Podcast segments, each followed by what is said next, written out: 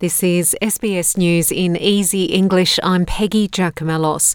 Australians aged 18 years and over have until 8pm tonight to enrol to vote or change their details for the upcoming federal election. You can check your details on the Australian Electoral Commission website at check.aec.com www.gov.au. Election Day is on Saturday, the 21st of May. Ukrainian refugee numbers have reached 5 million less than two months since the Russian invasion. This figure does not include the estimated 7.1 million people within Ukraine who are in desperate need of food, shelter, and protection. The conflict has seen the rapid increase in the need for humanitarian supplies and support. World Vision Australia CEO Daniel Wordsworth says the numbers will increase further. The 5 million number is just, it's hard to get your mind around it. But I, I think in some ways for World Vision, the even more shocking number is the fact that half of the children of Ukraine are now displaced. World Vision is really uh, taking its focus and making its focus inside Ukraine. Um, that's why I've decided to return to the region, and I'm going back um, in the next week to help with the World Vision response, both on the border but inside Ukraine. We have to do something about these millions of people inside that country that are desperately looking for safety. At least nine more Australians have died with COVID 19. New South Wales and Queensland each recorded four further deaths, while another person with the virus passed away in Victoria. Some 11,116 new COVID 19 cases have been detected in New South Wales, 7,918 in Victoria and 5,141 in Queensland.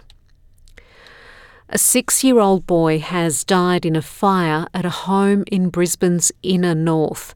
Queensland Fire and Emergency Services say the blaze erupted at the back of the house in Clayfield in the early hours of this morning.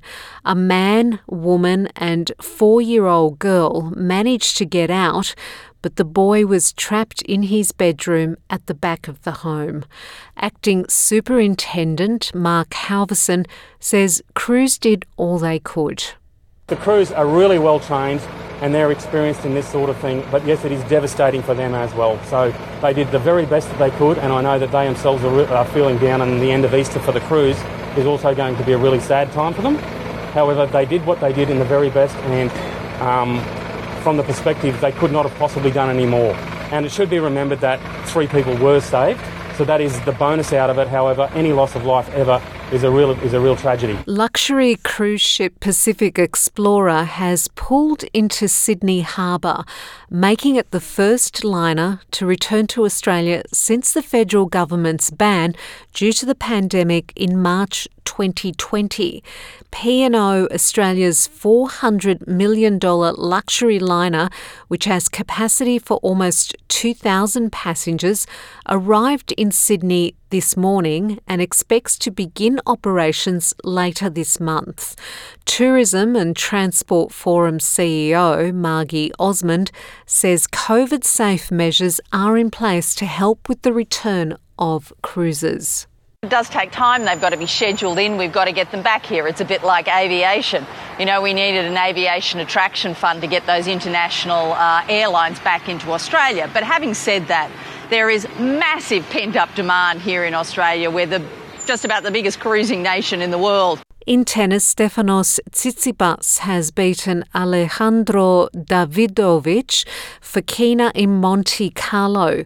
The world number five became the first repeat champion at the Monte Carlo Masters since Rafael Nadal in 2018. And that's SBS News in easy English.